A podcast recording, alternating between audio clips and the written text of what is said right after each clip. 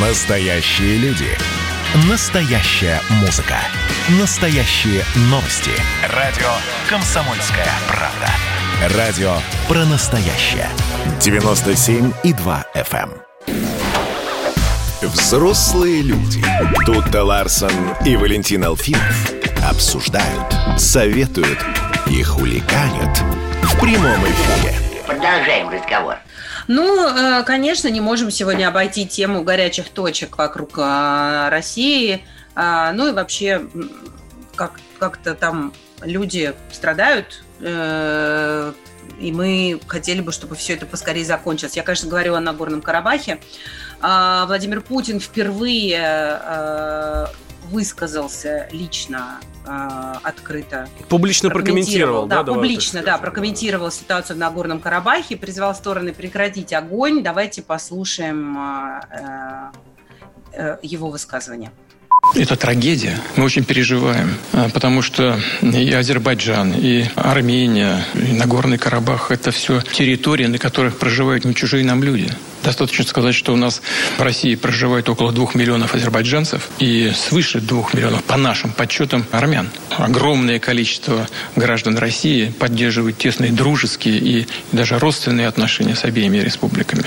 Конечно, это огромная трагедия. Люди гибнут, большие потери большие потери с обеих сторон. Мы надеемся, что в самое ближайшее время э, этот конфликт будет прекращен. Но если он не будет исчерпан окончательно, судя по всему, до этого еще далеко. Но во всяком случае мы призываем, и я еще раз хочу об этом сказать, призываем э, к прекращению огня. И как можно быстрее нужно это сделать. Как известно, что Армения является членом ОДКБ. У нас э, перед Арменией есть определенные обязательства в рамках этого договора. Но боевые действия, к огромному нашему сожалению, они продолжаются до сих пор. Они ведутся не на территории Армении. Что же касается исполнения России своих договорных обязательств в рамках этого договора, то мы всегда исполняли, исполняем и будем исполнять свои обязательства. Ни- Никаких вопросов у руководства Армении по поводу качества исполнения России своих союзнических обязательств не возникает. Да. Что М, там? Напомним, да, что столкновения армянских и азербайджанских военных на линии соприкосновения в Нагорном Карабахе начались 27 сентября. Стороны обвиняют друг друга в эскалации конфликта. В обеих странах объявлена мобилизация.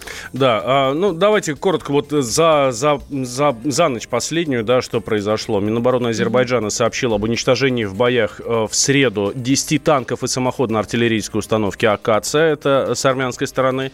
Президент Азербайджана Ильхам Алиев сообщил, что с 27 сентября, когда в Карабахе произошло новое обострение конфликта, армянские силы повредили или полностью разрушили около 900 домов на территории Азербайджана. А еще Ильхам Алиев заявил, что Турция поддерживает его страну, но никаким образом не вовлечена в Нагорно-Карабахский а, конфликт. Ам, главы МИД Азербайджана и Германии э, Джейхун Байрамов и Хайка Мас обсудили по телефону ситуацию в зоне конфликта вокруг Нагорного Карабаха. Мас выразил серьезную обеспокоенность эскалации напряженности в регионе и подчеркнул необходимость политического диалога для решения проблемы. В свою очередь Байрамов заявил об обстрелах с армянской стороны гражданского населения и объектов, в том числе расположенных вдалеке от линии соприкосновения. Вот. Да, и э, переговоры по ситуации в Нагорном Карабахе в рамках Минской группы ОБСЕ являются примером сотрудничества между США и Россией. С таким заявлением выступил в среду помощник президента США по национальной безопасности Роберт О'Брайен. И это действительно один из э, э, э, вообще после, ну, один из редких случаев, когда Россия и Соединенные Штаты оказались по одну сторону проблемы и готовы действовать вместе слаженно, чтобы остановить военный конфликт. Да, еще Минобороны Азербайджана сообщила об обстреле с армянской стороны населенных пунктов вокруг Нагорного Карабаха. Э, уточняется, что есть погибшие и раненые. Да, А. и кроме того, еще глава МИД Франции э, Жан-Ив Ледриан заявил, что э, в Нагорном Карабахе наблюдается военная вовлеченность Турции, и это грозит привести к, интерна- к интернационализации конфликта, чего мы стараемся всячески избежать. Да. Еще прокомментировал Владимир Путин и ситуацию в Киргизии. Еще одна горячая точка на карте, на карте мира. Вот, там, э, я напомню, что проходят после выборов, э, собственно, начались массовые беспорядки, свергнуто правительство, ЦИК э, страны признал выборы недействительными, назначен новый, назначен новый премьер, президент, бывший президент Киргизии. Освобожден. Да, освобожден, собственно, он, он задержался под арестом. Вот. И, в общем, там проходит сейчас совершенно ужасные ситуации, ну, там происходят совершенно ужасные вещи, да, рейдерские захваты, в том числе и золотодобывающие управляющих предприятий, здания администрации. Ну, в общем, очень-очень-очень неприятная такая ситуация. А прокомментировал эту ситуацию и, собственно, Владимир Путин. Совсем недавно прошли выборы в парламент. Кстати говоря, они признаны состоявшимися и демократическими не только международными наблюдателями, но и представителями ОБСЕ. И то, что там произошло после этого, конечно, нас не может не беспокоить. Мы надеемся, что все обойдется мирно, а, мы надеемся на то, что восстановится нормальный демократический политический процесс. И повторяю еще раз, как можно быстрее это должно произойти. Мы в контакте со всеми участниками, со всеми сторонами этого конфликта. После нормализации внутриполитической ситуации мы продолжим реализацию всех наших планов с Кыргызстаном, имея в виду, что Кыргызстан является членом э, Евразийского экономического союза. Э, это, собственно, заявление Владимира Путина по ситуации в Киргизии. Да. По, по, по последним новостям, собравшиеся на заседание в среду депутаты парламента Киргизии не смогли согласовать вопрос по запуску процедуры объявления импичмента президенту Сааранбаю Жейнбекову. Ну вот. Это сообщила одна из депутатов. Да? То есть э, хотят отправить, собственно, в отставку президента избранного, да, но не, пока не получается у них, пока депутаты не могут согласовать свою позицию. Ну, но в то же время говорят, что процедура запущена. Да? Я, честно говоря, вот здесь не очень понимаю, как, э, как это все, как эта история э, работает. Ну, э, главное, чтобы процесс был политический, потому что, как я поняла, силовики, силовики Кыргызстана не справляются именно со стихийными какими-то э, выступлениями людей э, уже далеко вне политики, а просто с грабежами, там, э, погромами и прочими неприятными. Ну, мы вот вчера разговаривали с тобой, да, с э, нашим политическим обозревателем, с Владимиром Варсобиным, который наблюдал за двумя прошлыми революциями. Он говорит, ну вот у них именно так переход власти всегда и происходит. Именно так, и по-другому никак. То есть за последние годы, там, за последние достаточно много лет не было ну, никакого мирной, никакой мирной передачи власти. Что вот прошли выборы, окей, пришел другой президент, ну хорошо, назначил новое правительство и начал работать нормально по-человечески, да. Понятно, ну, в, ну, по мнению Володи, да, это дело в менталитете. Люди горячие, вот, и, э, собственно, ну, достаточно быстро принимают вот такие вот порой необдуманные решения. И поэтому начинается вот все такое. У нас в редакции разговаривал с нашим коллегой, который жил в Киргизии, работал там в «Комсомольской правде», тогда вот там в 2005 году, он говорит, я, говорит, вот в этой толпе, которая брала здание правительства, я, говорит, был в этой толпе, ну, именно журналистом, да, говорит, наблюдал за всем этим, он говорит, ну, конечно, ужасное зрелище, ну, совершенно не поддающееся никакому описанию. К разговору о журналистах с нами на связи редактор «Комсомольской правды» Бишкек Юлия Шилова. Юлия, здравствуйте. Здрасте. Э, да, здравствуйте. У Сегодня у нас, э, наверное, более будут хорошие новости, по крайней мере. А, ночь прошла в Бишкеке спокойно. 8 а октября, по разным данным, от 5 до 10 тысяч дружинников вышли на улицы города, чтобы защитить город и бишкекчан от мародеров. Большая группа добровольцев стянулась к Дому правительства. Там накануне вечером проходил многочисленный митинг. Но городские власти еще вчера предупредили, что церемониться больше ни с кем не будут и дадут мародерам отпор. Угу. В общем, ночь в столице прошла без особых э, происшествий.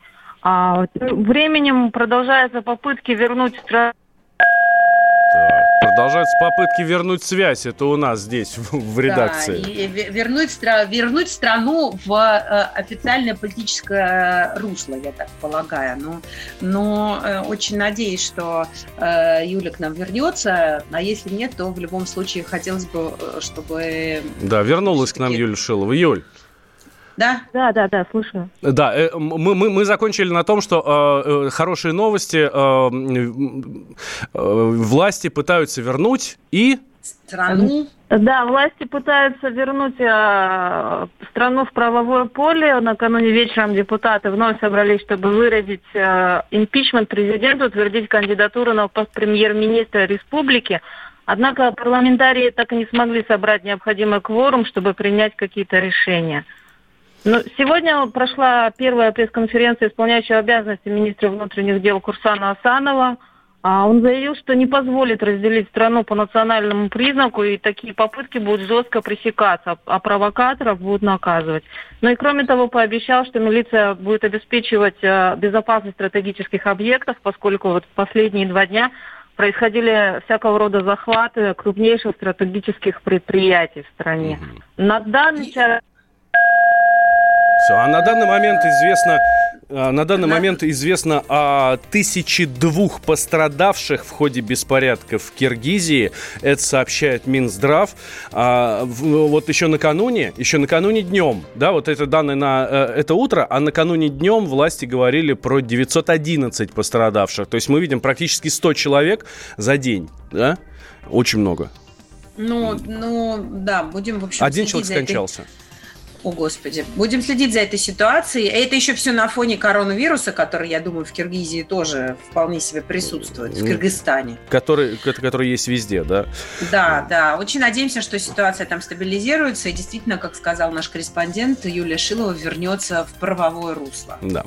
Сейчас сделаем небольшой перерыв, буквально две минуты. Сразу после него мы с Тута Ларсен вернемся к вам в эфир. Никуда, друзья, не переключайтесь. Впереди еще много-много-много всего интересного. Но это про коронавирус у нас на территории страны поговорим. Вы же взрослые люди. Я, Эдвард, на вас рассчитываю как на человека патриотических взглядов. То возникает вопрос, а куда податься русскому мужику? Ну, разве что в ЧВК Вагнера.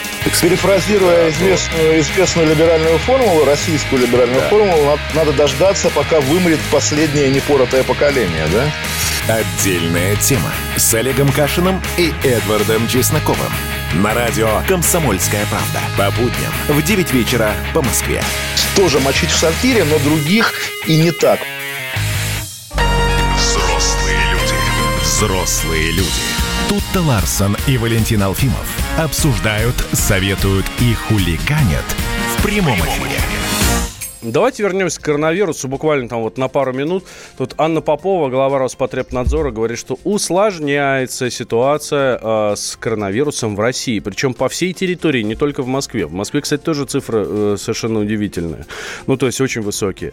По России там заболевших 11,5 тысяч. Меньше на э, 500 человек, нежели э, ну, позавчера, да, ну вот по предпоследними данными.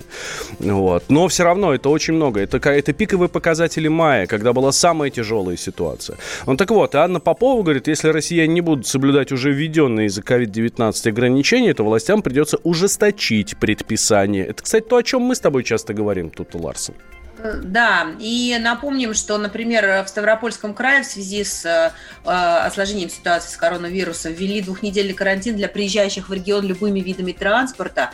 На границах Ставрополя с Ростовской областью, Краснодарским краем э, установят специальные посты, на которых будут дежурить сотрудники ГИБДД, представители власти и казачества, э, и они будут выдавать уведомления об обязательной самоизоляции всем прибывающим. Да, а вот на Кубани ситуация лучше, чем на Ставрополе. Об этом рассказывает наш Егор Казаков. Несмотря на то, что Ставропольский край на своих границах с Краснодарским ставит посты и обязательный карантин в две недели, в регионе, то есть в Краснодарском крае, по-прежнему все спокойно. Курорты принимают туристов, в частности, Красная Поляна полна людей, и э, там довольно существенные очереди. Говоря о пляжах, э, Сочи, Анапа и Геленджика, можно сказать примерно то же самое, что людей достаточно большое количество. Работают торговые центры, работают кафе, люди на общественном транспорте. Всех призывают, правда, носить маски и э, говорят о том, что за отсутствие масок в общественном транспорте будет штраф но штрафуют далеко не всех. В принципе, в Краснодарский край по-прежнему работает как туристическая отдушина для всей Российской Федерации. И есть предположение, что до тех пор, пока не станет слишком холодно, никаких ограничений вводить не будут. Это Егор Казаков э, из Краснодара. А что происходит в Сибири? Вадим Алексеев, корреспондент «Комсомольской правды» Новосибирск. В Новосибирской области ежедневно фиксируется 70-80 человек с диагнозом коронавирус. Идет незначительный рост. Но это официальные данные. Фактически большинству заболевших людей с соответствующими симптомами в тестировании отказывают. Проводят тесты людям преклонного возраста, либо тем, которые чувствуют себя совсем плохо. Чтобы самостоятельно проверить здоровье, люди записываются в коммерческие платные кабинеты компьютерной томографии. При этом запись там идет на несколько дней вперед. Из ограничительных мер осталось совсем немногое, в частности, масочный режим. Но соблюдается он не слишком ответственно. Например, в продуктовых магазинах многие покупатели надевают маску лишь перед самой кассой, чтобы произвести расчет. Да и на этом все. Кроме этого, власти планируют продлить осенние каникулы для школьников, сделать их на одну неделю дольше. Это Новосибирск. Странно, что э, у них там э, отказывают в тестировании людям, которые болеют э, с легкими симптомами. Какая-то непонятная история вообще. То есть э, отказали, иди и дальше заражай других, что ли, получается? Ну, ну, не так, конечно, но про себя, наверное, кто-то так подумал. Ладно, э, соблюдайте меры безопасности и не болейте, дорогие друзья. Коронавирус, он не навсегда. Радио «Комсомольская правда». Он не навсегда, потому что есть и другие инфекции. Ты об этом хотел сказать? Да, у нас э, утро добрых шуток. Да, но тем не менее. Э, ну ладно, есть хорошие новости. Ну, чё, в чем хорошая новость? Вернулась скарлатина, которая до середины 20 века была главной причиной смерти среди детей в мире. К 40-м годам с появлением антибиотиков ее удалось ликвидировать. В 2014 медики зафиксировали новую вспышку инфекции в Великобритании, затем в Австралии. В целом по миру заболеваемость выросла в 5 раз. На сегодняшний день составляет 600 тысяч случаев. А, и ученые еще предупредили о том, что появился новый штамм скарлатины – и, и он продолжает э, распространяться. Скарлатина 19, мне так кажется, надо называть, чтобы сразу было понятно, что это опасная штука. В ну, любом названии добавь 19, мало, да? в любом названии добавь 19, и все. Все ты понимаешь, что это... Нет. Э, ну, в общем, Э, исследователи изучили гены нового стрептокока этого группы А из Северо-Восточной Азии, опять из Азии, и охарактеризовали множество его суперантигенов. В общем, неизвестный ранее там есть э, один элемент, который э, дает этим микробам преимущество в, в проникновении в человеческий организм. Но, честно говоря, я, мне кажется, что на сегодня тема со скарлатиной не, не может быть такой уж пугающей, потому что, во-первых, мы знаем, как ее лечить. Мои дети болели скарлатиной, я бы не сказала, что это был прям какой-то ужас-ужас. Ну, достаточно быстро все вылечились. Хотя у старшего ребенка к нему даже студентов водили, показывали в больнице, э, потому что был прям очень показательный, красивый такой образец. Ну ладно, будем надеяться, что ни скарлатиной, ни ковидом, вообще никакими болезнями никто из нас и из вас, дорогие друзья, болеть не будет. Всем здоровья! Да, особенно если... Радио «Комсомольская правда». Особенно если Особенно что? если мы расселимся, э, плотность вот, населения, если снизится, вот. да, если все уйдут в пампасы жить и в, в какие-нибудь там эти леса и на хутора. Ты знаешь, что э, в моей, опять же, любимой... Да, да, в моей любимой Норвегии же, э, э, не, про, прошу прощения, не помню, не то в 14 не то в 15 веке эпидемия чумы выкосила э, три четверти населения, и та четверть, которая выжила, как раз благодаря тому выжила, что они ушли в леса и А-а. жили там уединенными хуторами. Вот вам исторический пример э, со, э, пользы со самоизоляцией. Так что да, а вы да, тут да. думаете, у нас тут Собянин предлагал э, вести самоизоляцию, вы не ругаетесь. Вот почему. Смотрите, исследование показало, что более чем 2,5 раза вырос интерес россиян к покупке земельных участков. Это Санкт-Петербург, Ленинградская, Московская области и все такое. Вообще, в целом, по стране земельные участки стали покупать в полтора раза больше. Это только в этом году. Все говорят, рынок упал, там, ну, все рынки упали, никто ничего не покупает, никто ничего не продает. Но нет, вот землю покупают, потому, и, и я думаю, что здесь как раз именно а, коронавирус виноват. А, с нами на связи Александр Саяпин, эксперт рынка недвижимости. Александр, здравствуйте. Доброе да, утро. доброе утро. Слушайте, а кто вот эти люди, которые стали покупать больше участков в селах и пригородах? Это богатые люди, которые покупают себе еще, ну, то есть, э, да, эм, активы себе обеспечивают? Или как раз вот те, кто просто хочет пережить пандемию? Ну, знаете, я э, вот слушаю вашу информацию и нахожусь как бы в тихом шоке, потому что вот мы работаем на земле, у нас есть люди, которые занимаются продажами земельных участков по Московской mm-hmm. области, mm-hmm. и никакого всплеска у нас нет. Да. А, почему? Потому что, ну, ссылаться на коронавирус в данном случае это вообще ну, немножко абсурдным, потому что дом, когда вы покупаете участок, да, оформляете его и начинаете строительство, это примерно, ну, 2-3 года минимум, да, прежде чем купить участок и въехать в дом. Соответственно, на такую далекую перспективу никто не думает. А, цены выросли и разбирают как горячие пирожки готовые дома, готовые объекты чтобы заехать и вот сейчас там осень, весну э, жить не, не в городе, да, не на изоляции, а на свежем воздухе. Вот на эти как бы объекты цены выросли. Земля как стояла, так и стоит. Откуда у вас такие данные, мне непонятно. Это Слушайте, данные аналитиков интернет-сервиса сравнения цен Price.ru. Ну, наверное, а надо поднять свои попы с диванов как бы и пройтись по, по полям и посмотреть по рынкам, а не тыкать кнопки, потому что ну, это полный бред. Угу. Саш, но смотрите, я вот э, могу на самом деле свидетельствовать о том, что это не полный бред э, на примере нашего коттеджного поселка, который расположен на западе Подмосковья в 150 километрах от МКАД.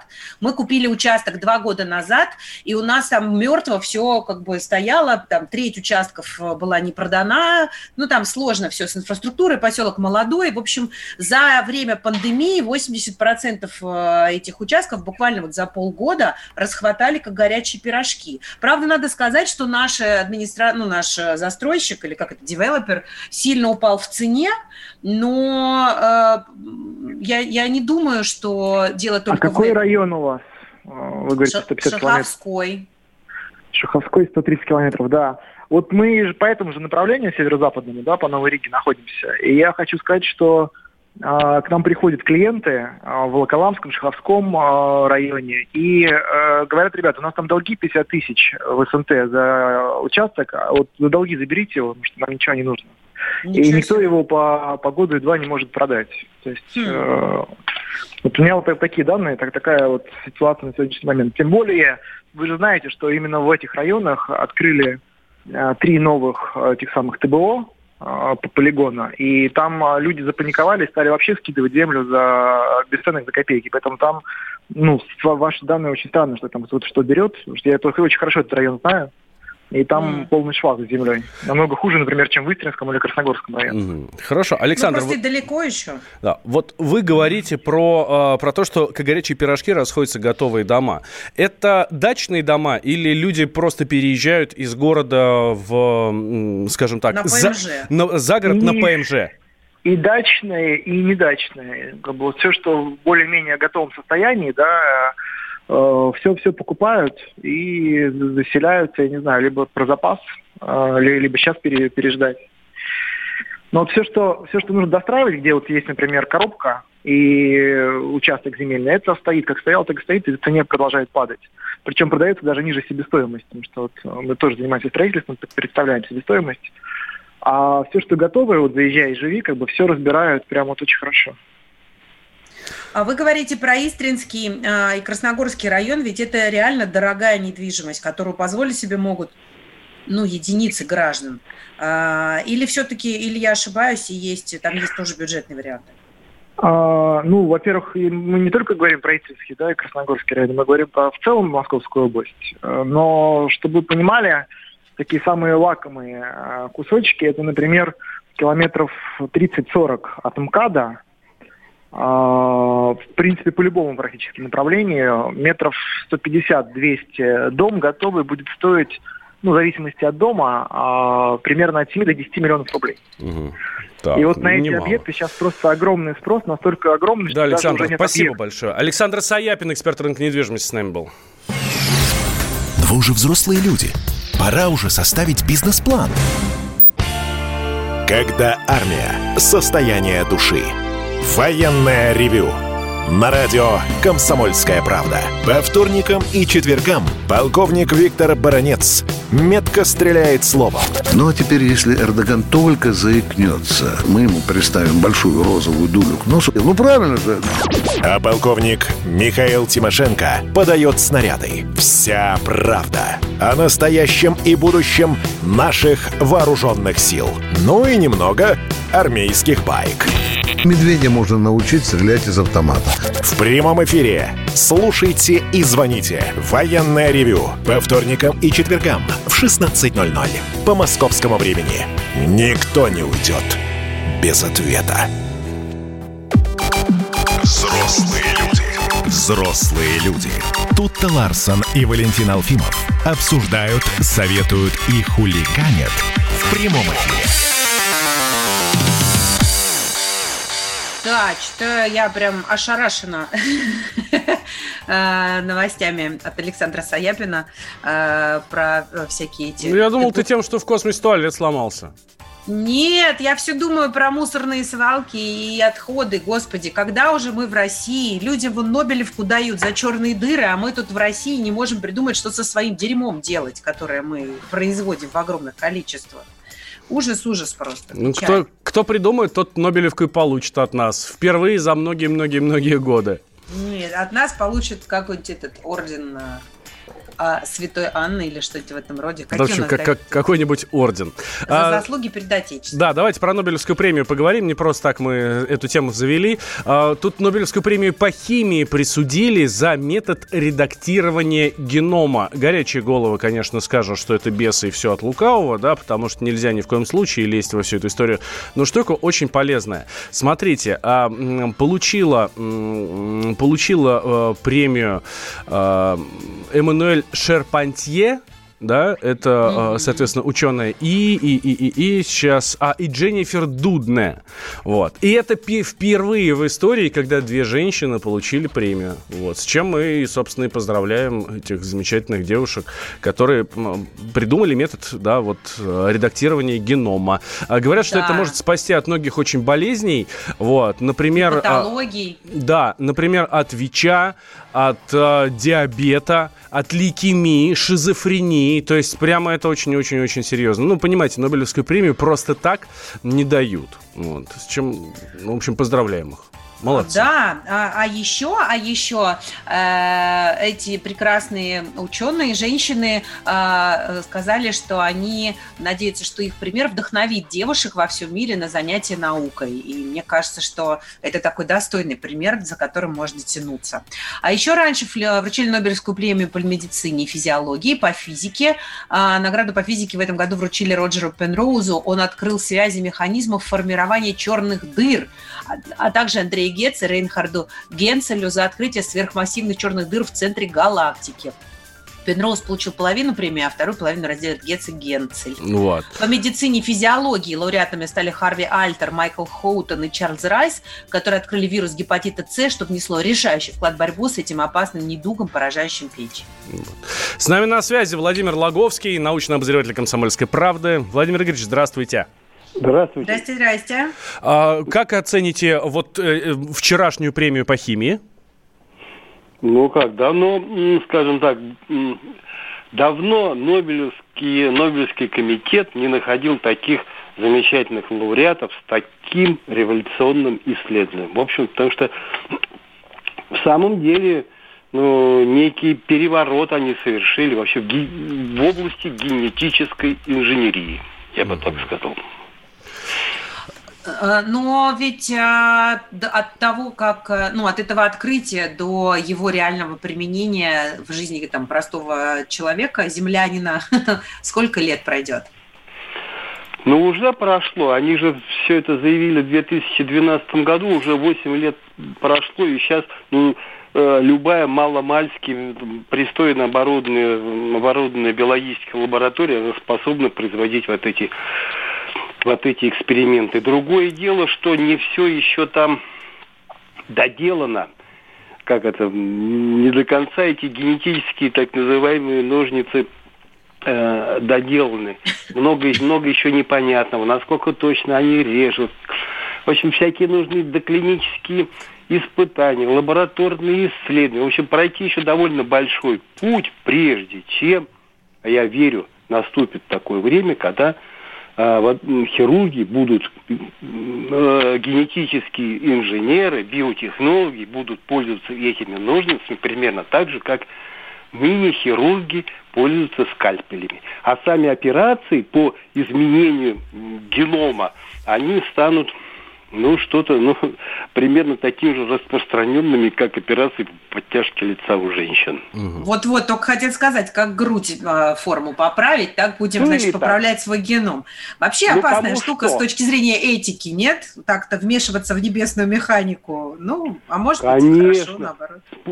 как только они, вот эти женщины, я не знаю, предложили этот способ, так тут же эти споры и возникли, реалистично или нет. Потому что какая перспектива брежет ну, в то время, ну там, скажем, может быть, даже в недалеком будущем, когда этот механизм будет освоен ну, в совершенстве. Наверняка возникнет соблазн как-то подправить ну, подправить людей, как, как в песне поют, нюх соб... сделать нюх, как у собаки, а взгляд, как у орла. Да, просто будут вот. делать сверхчеловеков, да, у которых будут какие-то преимущества да. перед другими. Ох, опасная тема вообще. Ну, вот Одно эксперты... дело да, какую-то болезнь поправить, а другое дело взять и наделить там человека, например, нечувствительностью к боли или к страху, ну, да, да или там какой-то да. сверхспособностью, э, там, я не знаю, запоминать э, языки иностранные. И вот тут уже ну, как-то... Ну, мало ли что можно придумать. Есть, правда, на пути к этому одна очень большая сложность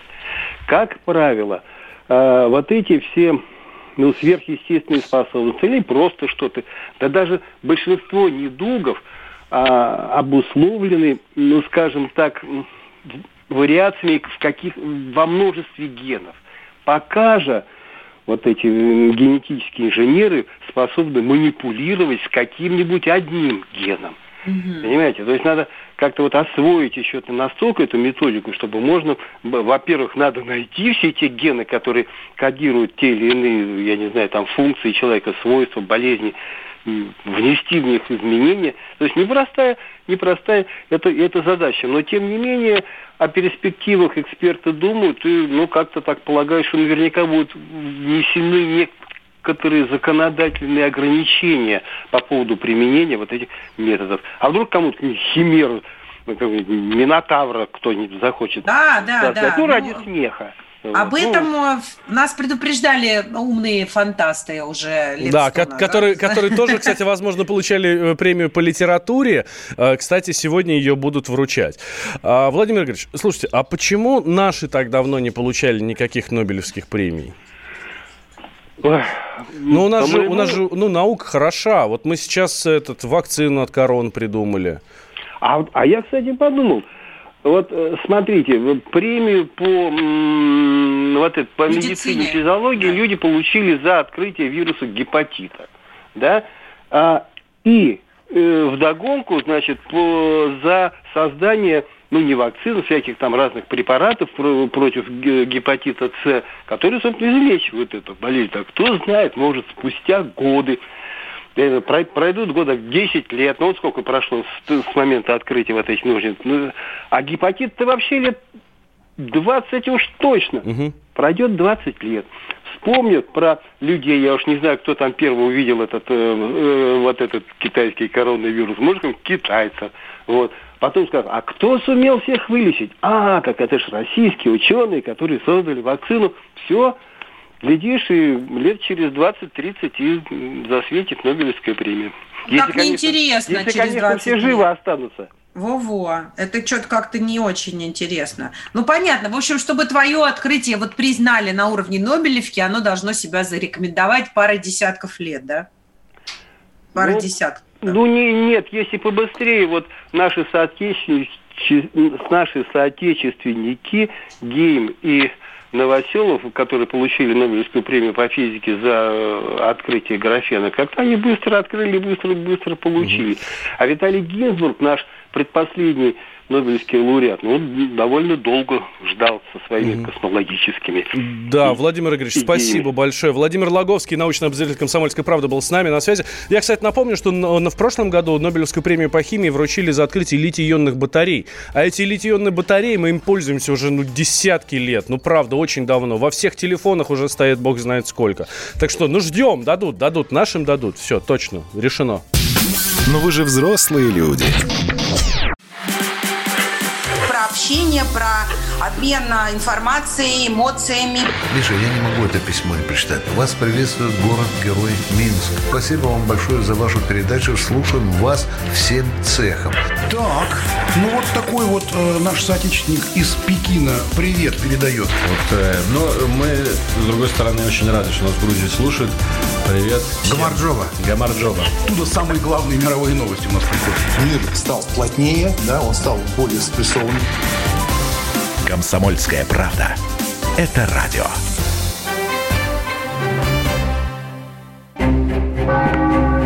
Коридоры власти.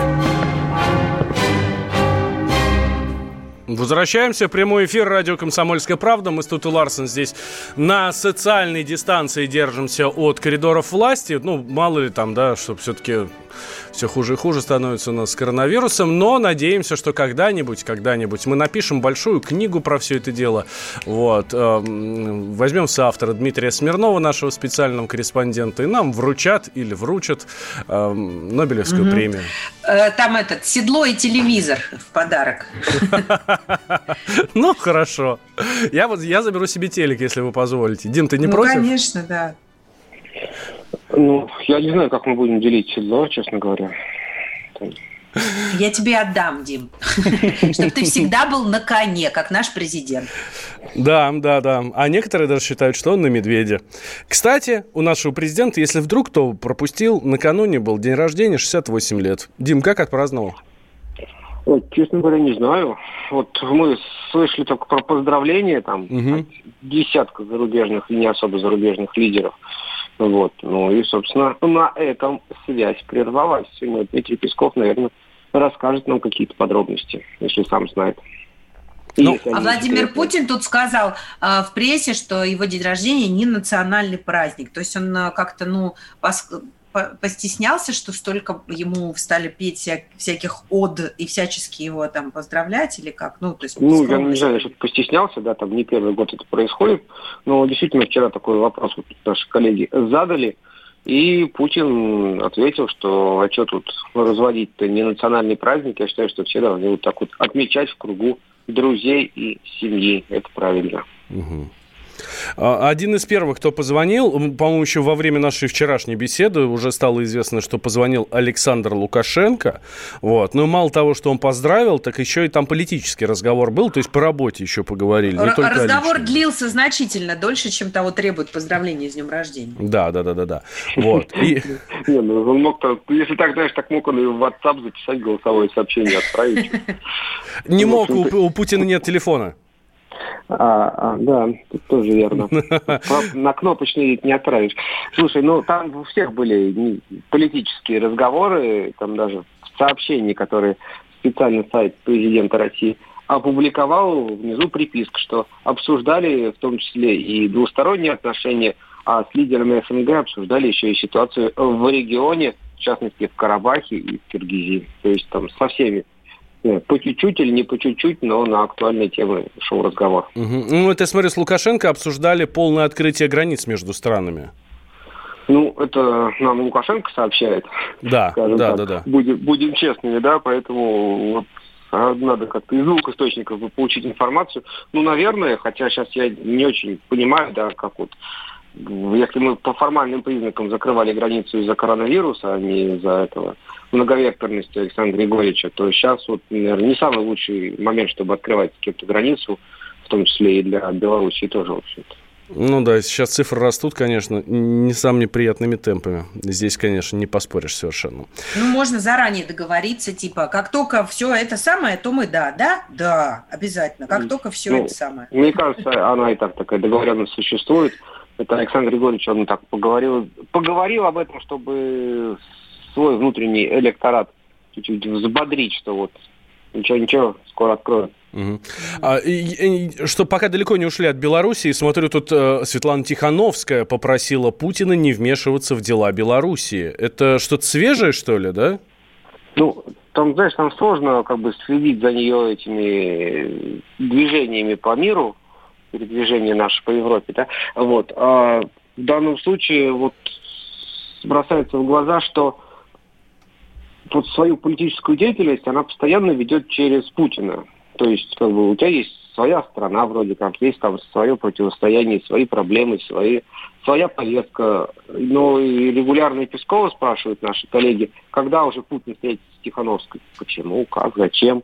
Вот. А, и сама она, да, вот у нее постоянно Россия, Путин вмешивается, не вмешивается, мы хотим дружить, мы хотим как бы быть независимыми. Ну вот отойдите в сторонку-то уже, идите сами по себе. Чего вы все отталкиваетесь как от точки опоры-то от Путина и от России? Угу. Тяжело, тяжело от, от а, обаяния. В вакууме, да, когда, когда из, ты из... не к чему тебе прикрепить. Во-первых, да, во-вторых, да. понимаешь, когда есть человек с таким обаянием и харизмой, как Владимир Путин, тяжело да. не обращаться. Да нет, ну, тут, тут не в этом дело, тут же надо понимать, что Тихановскую не саму по себе там волит к Меркелю и Макрону, да, для того, чтобы как бы иметь а так очередную вот эту точку опоры для какого-то тычка в сторону России или Путина. То есть там сама по себе, если она пришла, ну, мало ли, в Белоруссии Тихановских, если на то уж пошло. Угу. Вот. А, а Путина лишний раз там хоть через Навального, хоть через Тихановскую всегда приятно ткнуть. А, смотри, Дим, еще читаю по новостям. Тут Башар Асад сообщил о планах встретиться с Владимиром Путиным. Это тоже по, э, из, из вот этих телефонных разговоров, э, когда Башар позвонил э, Влад, Владимировичу поздравить, да? Или это что-то другое совершенно? Там у нас нет, не, не было никаких данных о том, что он позвонил. А, это интервью, которое он дал нашим коллегам.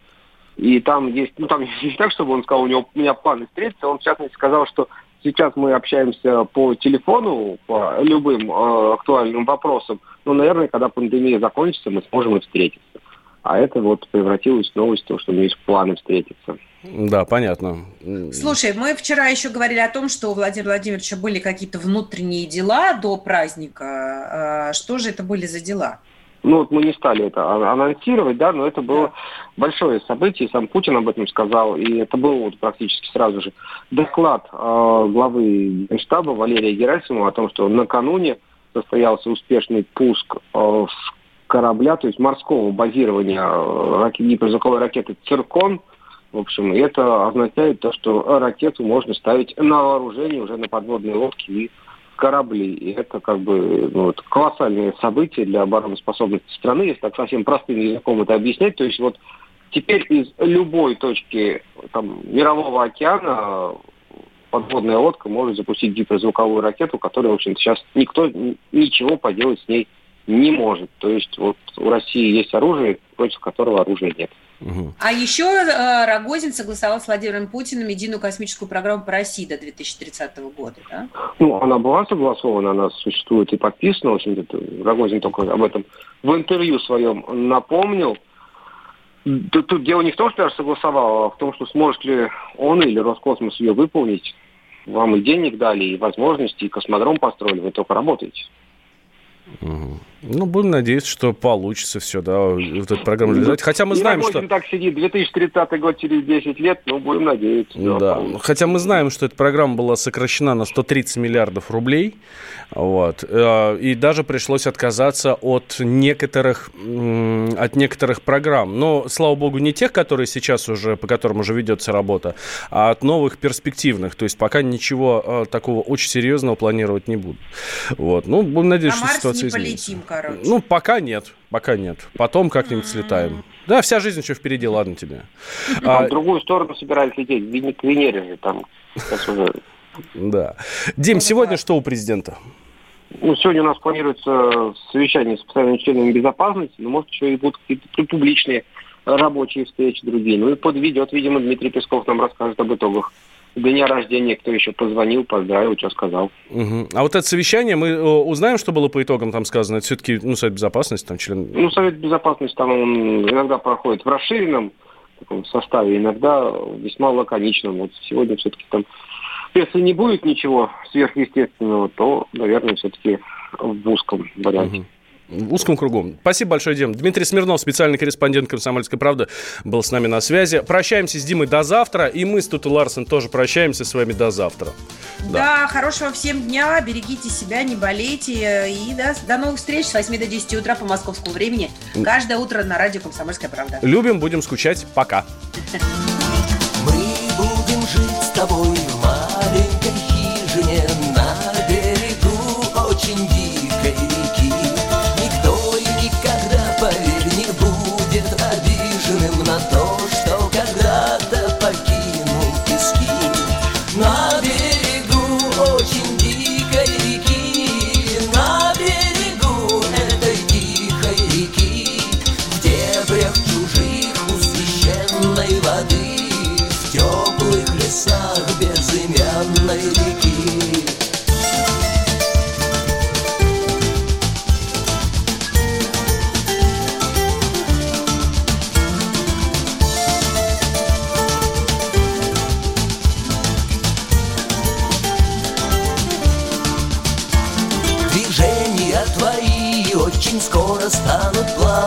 Походка и жесты осторожны и легки. Никто и никогда не вспомнит самого главного У безмятежной и медленной реки.